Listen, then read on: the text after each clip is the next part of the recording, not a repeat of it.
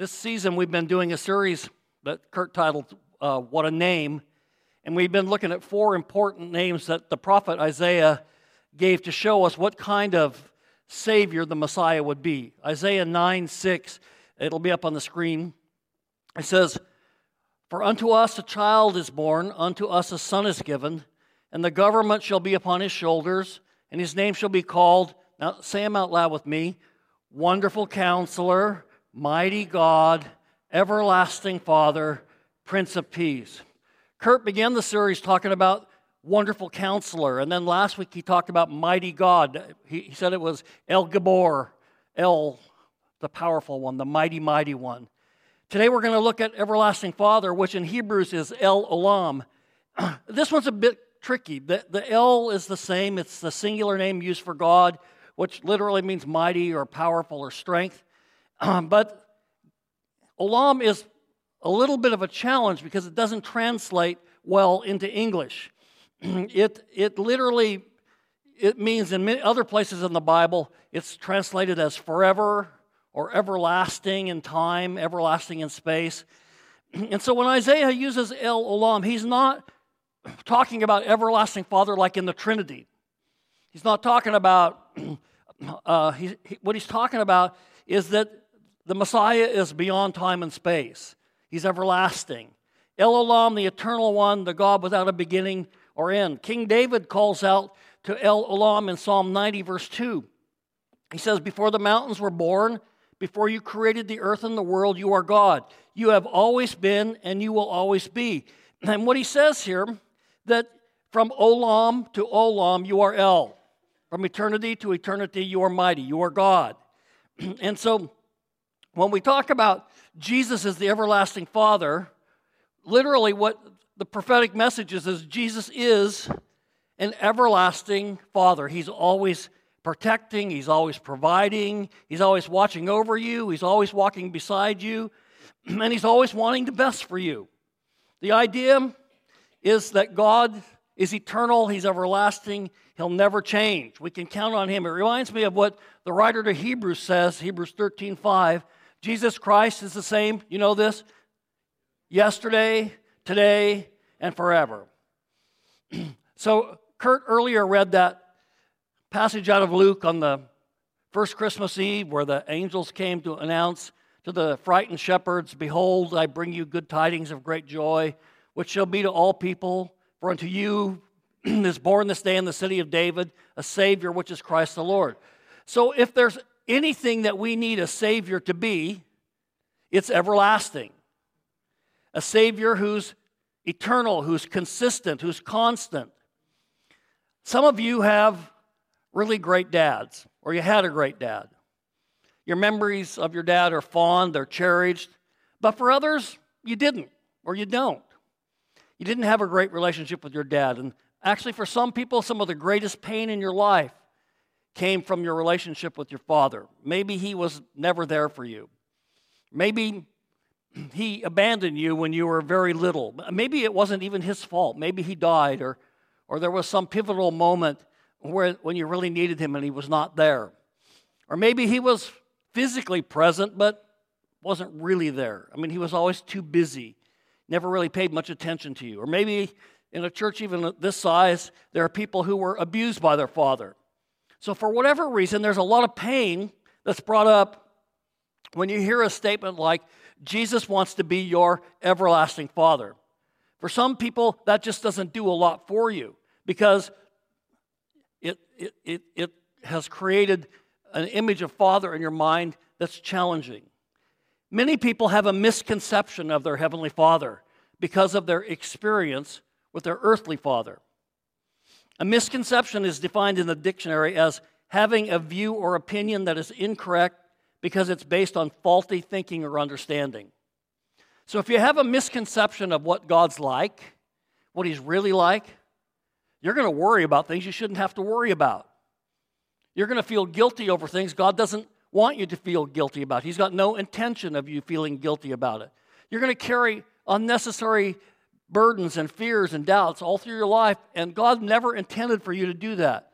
Your understanding of God is going to determine, to a great measure, your happiness in life.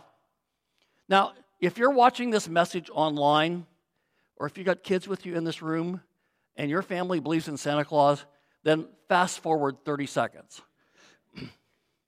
How many of you know that when you have a misconception about something, it can really mess things up? Like believing in Santa Claus. My family never believed in Santa Claus, but one Chris, Christmas, my sister Sybil, she's here today, she can verify this. Um, she was really small, but she announced to all the cousins in my dad's family, there is no Santa. And she was right. There is no Santa Claus. But my dad's family had allowed a misconception about Santa Claus. They had a view or an opinion that was incorrect based on faulty thinking. They'd allowed that to creep into our family, and Santa had become a reality for the extended family. And no dissenting point of view was allowed. So my sister was right, but that had no bearing on the situation. A major conflict, and I mean major conflict, broke out among the adults. It was the first time I'd ever seen them argue about anything uh, in that family, but it broke out that day, and it took a couple more Christmases for things to recover from that painful event. okay, we're back on. When you get a false um, conception about God, from the movies or from your parents, from religion, from anybody, if you end up with misconceptions of what God's really like, you're going to have problems in your life. You're going to have miseries in your life. so, one of the things that you need to know, you might write this down Jesus Christ came to earth to show us what God is really like. Jesus said in John 10, verse 30, I and the Father are one. One time, Jesus' disciples asked him, Show us the Father. And Jesus said in John 14, Anyone who has seen me has seen the Father. There's a prayer recorded in John 17 where Jesus is praying for his disciples and all those that would follow. Sometimes it's called Jesus' high priestly prayer. At the close, Jesus says this Righteous Father, the world doesn't know you, but I do. And these disciples know you sent me. I have revealed you to them, and I will continue to do so then your love for me will be in them, and I will be in them. So, what he's saying is, he came to earth to show us what the Father's really like. Hebrews 1 3 says, The Son reflects the glory of God and shows us exactly what God is like. Jesus came to earth to show us what God is really like.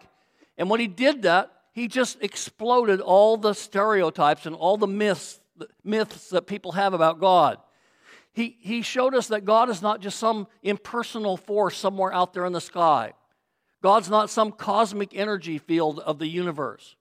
God's not some angry tyrant who's just sitting in heaven waiting for people to mess up. God's not a creator who wound up the world and set it down and, and just sits back to watch what happens. That's not our God. That's not the everlasting Father. So, today, what I'd really like to talk to you about is what kind of Father is God? Psalm 103 is kind of where I want to look at today as the basis of this. Psalm 103, David writes, Praise the Lord, O my soul. All my inmost being, praise his holy name. Praise the Lord, O my soul, and forget not all his benefits. David starts out by telling himself, because that's what he means when he says, Oh my soul. He's talking to himself. he says, I want you to praise the Lord, and I want you to do it with my whole being. That is I want to put my whole heart into this. Soul, are you paying attention? I want to praise the Lord with my whole heart. David felt like it was certainly warranted in view of the many benefits that God had given him, which he's going to list. Psalm 103, verse 2 Praise the Lord, O my soul, and forget not all his benefits, who forgives all your sins and heals all your diseases, who redeems your life from the pit and crowns you with love and compassion who satisfies your desires with good things so that your youth is renewed like the eagle. So David praised the Lord. He said, Lord, you've been so merciful to me, including the forgiveness of my sins, including the healing of my diseases. You delivered me from death and hell, because that's what he's talking about in verse 4 in the pit.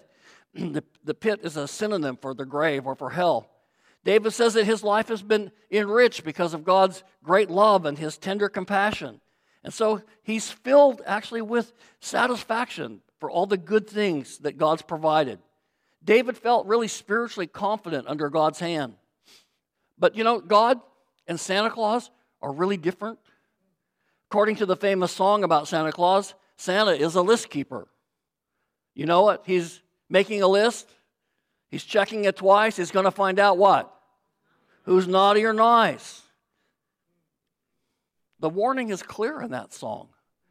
Someone's watching you, they're keeping account, and they're noting whether you've been good or bad. And if you've been good, you're going to get good stuff, and if you've been bad, you're going to get what you deserve. That's one of the many reasons why God is so much greater than Santa. The gift that God gives at Christmas has nothing to do with how good or bad you've been.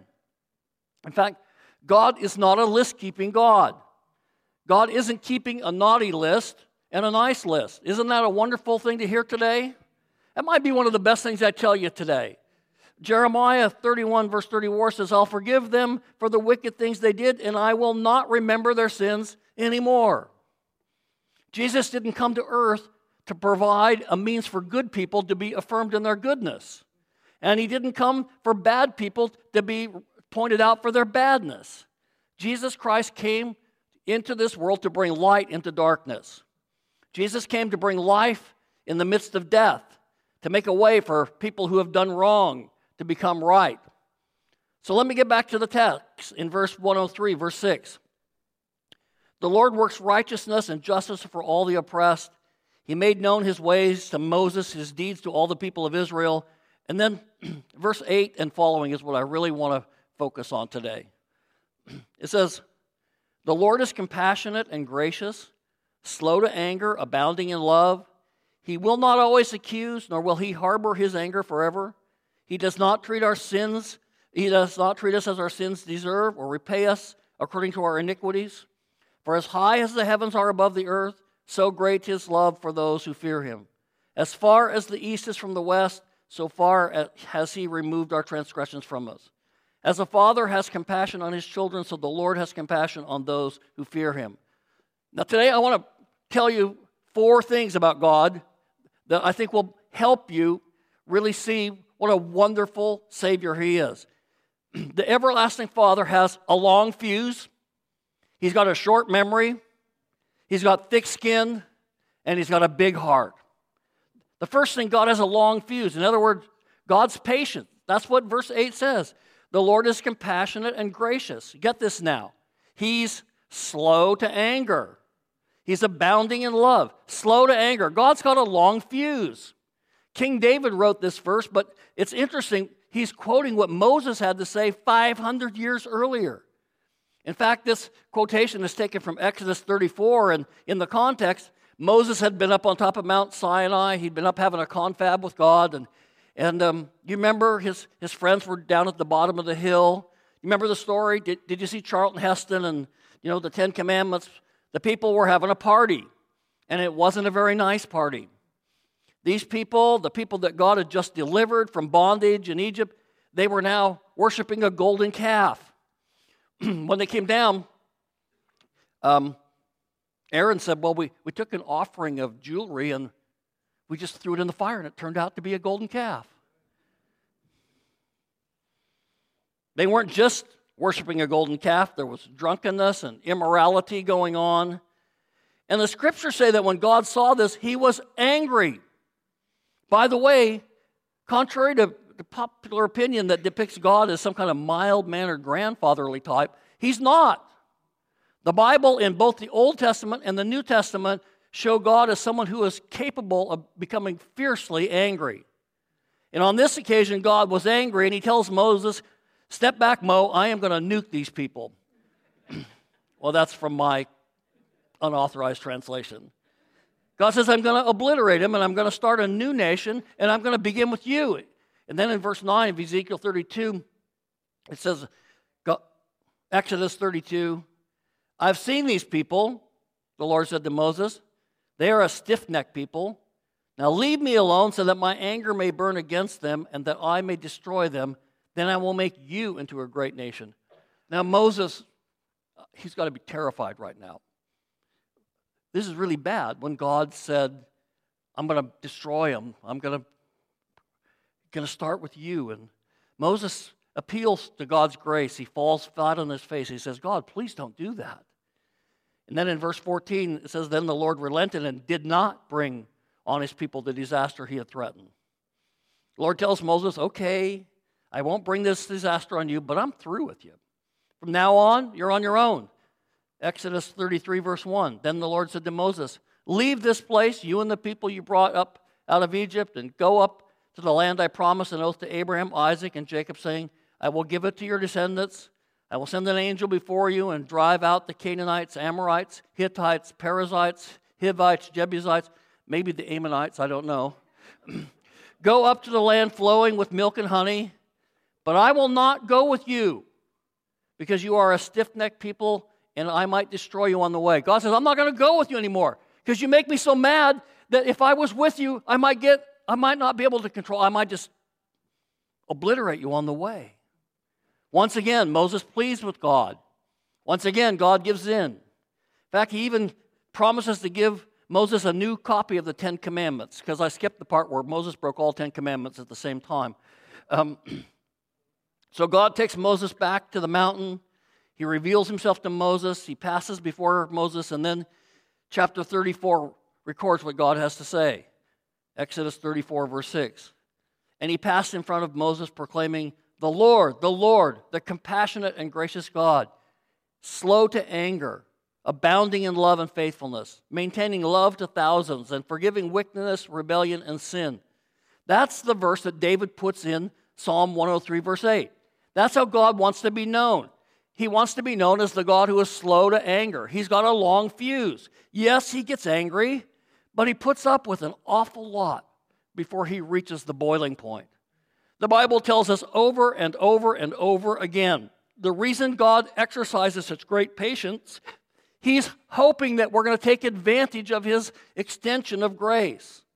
He's waiting for us to turn from our sin, to, to seek for forgiveness. The problem for us is that we often mistake his patience for a lack of concern about our own disobedience. Sometimes we just think, well, God probably doesn't care. But he does care. But he's just got a long fuse. It's good news. Thank God he's got a long fuse. Second thing, God has a short memory. If you go to the very next verse, Psalm 103, verse 9, he will not always accuse, nor will he harbor his anger forever. Have you heard the story about the man who said, Every time I get into an argument with my, with my wife, she gets historical? His friend said, No, no, no, you don't mean that. You mean hysterical. He said, No, I mean historical. Every time I get into an argument with her, she brings up every time I've messed up in the past. Parents, we do it with our kids too, don't we? But Father God will not always accuse. He will not harbor his anger forever. God chooses to have a short memory. So it says in verse 3 If you, O Lord, kept a record of sins, who could stand? Isaiah 57, verse 16 I will not accuse forever, nor will I always be angry, for then the spirit of man would grow faint before me. My, fair, my paraphrase is if, if I just kept throwing your sins in your face over and over again, if I chose, and I certainly have the right to do it, to be angry towards you, your spirit would give up. You'd just go faint before me. You'd wither, you'd dry up, you'd shrivel up, you'd die. so imagine this I go to God. I've been struggling with some kind of issue, some kind of sin. I go to God and, and I say, God, I, I ask your forgiveness. And God says, Well, actually, no, not this time.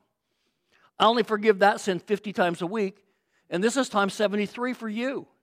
You, your punch card's full. So, no, Rob, you're not forgiven. But, friends, that's not God. The Bible tells us God doesn't keep a record of sins that have been previously forgiven. Remember that verse I shared that verse I shared earlier? Jeremiah 31 verse 34. I will forgive them for the wicked things they did, and I will not remember their sins anymore. There's no punch card. God chooses to have a short memory. The third thing to know about God God's got thick skin. Psalm 130, verse 10 He does not treat us as our sins deserve or repay us according to our iniquities. Friends, if God punished us every time we deserved it, we would be in a perpetual state of judgment. If every time we turned around, God be whacking us for some sort of failure, every time we had a harsh word or a selfish attitude or a prideful spirit, uh, the kind of stuff that is persistently attacking us. And, and you know what I'm talking about, don't you? The kind of sin that you wrestle with the most often, the ones that give you the most trouble. The sin that Hebrews chapter 12, verse 1 calls a weight that slows us down and so easily trips us up. You know what those sins are in your life. They might be different in my life or your life, but you know there's ones that we wrestle with over and over and over again. But God doesn't keep a list, and God's got thick skin. The Bible word for that thick skinned attitude or attribute of God is forbearance. Romans 2, verse 4. Or do you think lightly of the riches of his kindness and forbearance and patience, not knowing that kindness of God leads you to repentance? Aren't you glad that every time you sin, God doesn't just kill you on the spot? He could. The wages of sin is death. God's got every right. Thank God he's got thick skin. We're reminded in the scripture that love covers over a multitude of skin. Lucky for us, God doesn't treat us the way our sins deserve. Our sins deserve the death, penal- death penalties. God views sin as cosmic treason. Death is what we deserve. Grace is getting what you don't deserve. Mercy is not getting what you do deserve. They're both pretty good deals mercy and grace. So, friends, if God doesn't get you what you deserve, be grateful. Be grateful that God's got a long fuse. Be grateful that God's got a short memory. Be grateful that God's got thick skin. And then, and then the last one from verse 11 and 12 is God's got a big heart. For as high as the heavens are above the earth, so great is his love for those who fear him. As far as the east is from the west, so far has he removed our transgressions from us. Have you, have you ever stopped to think about that? How far is the east from the west? When we ask God to forgive us from our sins, he, he removes them infinitely far away from us. You know how far that is? It's immeasurable. It's not possible to measure. And then Micah 7, verse 19 says, tells us that he will hurl all our iniquities into the depths of the sea. Corrie ten Boom added, God not only buries our sins in the depths of the sea, he puts up a sign that reads, No fishing allowed. Isaiah 38, 17, he has put all our sins behind his back. Isaiah 43, 25, he blots out all our transgressions for his own sake and remembers our sins no more. Isaiah 44, verse 22, he has swept away our offenses like a cloud. Our sins disappear like the sun burns away a morning mist. Jeremiah 31 34, for I will forgive their wickedness and remember their sins no more. See, I think that's a comforting message for us to hear. His name shall be called Eternal Father, Everlasting Father. Once we become a child of God, He's our forever Father. There'll be no goodbyes with Him. The Bible tells us that in all creation, nothing will ever be able to separate us from God's love. one of the sad days in my life was saying goodbye to my dad for the last time. Um, we didn't really know it was goodbye when we sent him into surgery, and uh, he was telling a joke. My dad was always telling a joke. And he was going to give us a punchline when he came out of his surgery, and, and we never did hear it. It was a sad day. But our forever eternal Father, we don't have a day like that. It says in Romans 8 38, I'm persuaded that neither death nor life, nor angels, nor principalities, nor powers, nor things present, nor things to come, nor height, nor depth, nor any other created thing shall ever be able to separate us from the love of God, which is in Christ Jesus our Lord. Nothing, nothing will ever separate us from God's love.